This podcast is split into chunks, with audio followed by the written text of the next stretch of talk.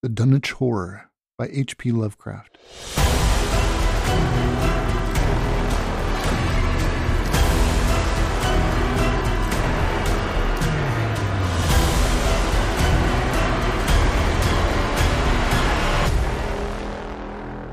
Four.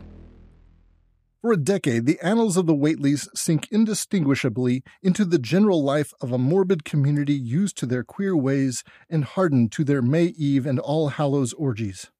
Twice a year, they would light fires on the top of Sentinel Hill, at which times the mountain rumblings would recur with greater and greater violence, while at all seasons there were strange and portentous doings at the lonely farmhouse. In the course of time, callers professed to hear sounds in the sealed upper story even when all the family were downstairs, and they wondered how swiftly or how lingeringly a cow or bullock was usually sacrificed. There was talk of a complaint to the Society for the Prevention of Cruelty to Animals, but nothing ever came of it, since Dunwich folk are never anxious to call the outside world's attention to themselves.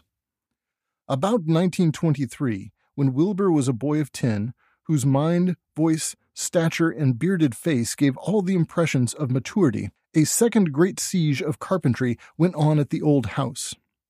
It was all inside the sealed upper part, and from bits of discarded lumber, people concluded that the youth and his grandfather had knocked out all the partitions and even removed the attic floor, leaving only one vast open void between the ground story and the peaked roof.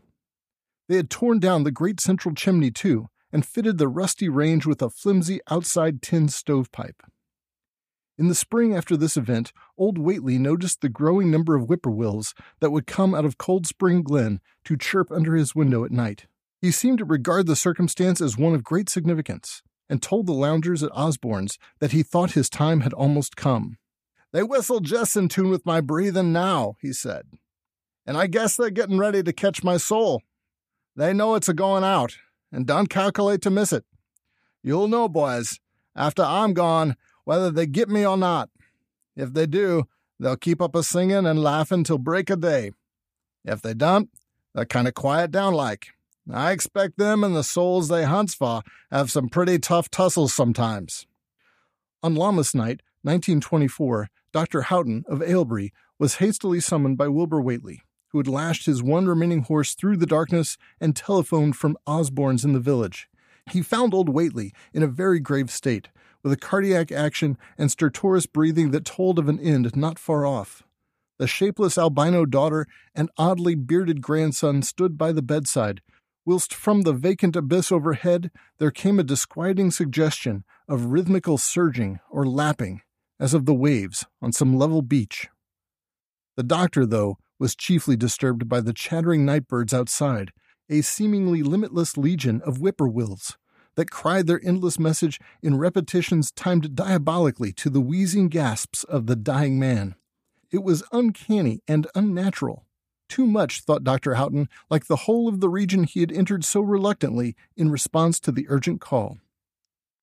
Toward one o'clock, old Whateley gained consciousness and interrupted his wheezing to choke out a few words to his grandson. More space, Willie. More space soon. You grows, and that grows faster. It'll be ready to serve you soon, boy. Open up the gates to Yog Sothoth with the long chant that you'll find on page 751 of the complete edition. And then put a match to the prison Fire from earth can't burn it nohow. He was obviously quite mad.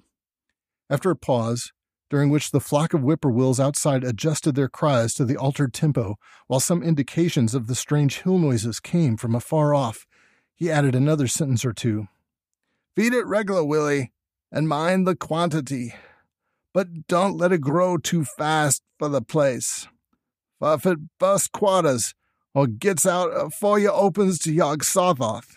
It's all over, and no use. Only them from beyond can make it multiply and work. Only them, the old uns, as wants to come back. But speech gave place to gasps again, and Lavinia screamed at the way the whippoorwills followed the change. It was the same for more than an hour, when the final throaty rattle came. Dr. Houghton drew shrunken lids over the glazing gray eyes as the tumult of birds faded imperceptibly to silence. Lavinia sobbed, but Wilbur only chuckled, whilst the hill noises rumbled faintly. They didn't get him, he muttered in his heavy bass voice. Wilbur was by this time a scholar of really tremendous erudition in his one sided way, and was quietly known by correspondence to many librarians in distant places where rare and forbidden books of old days are kept.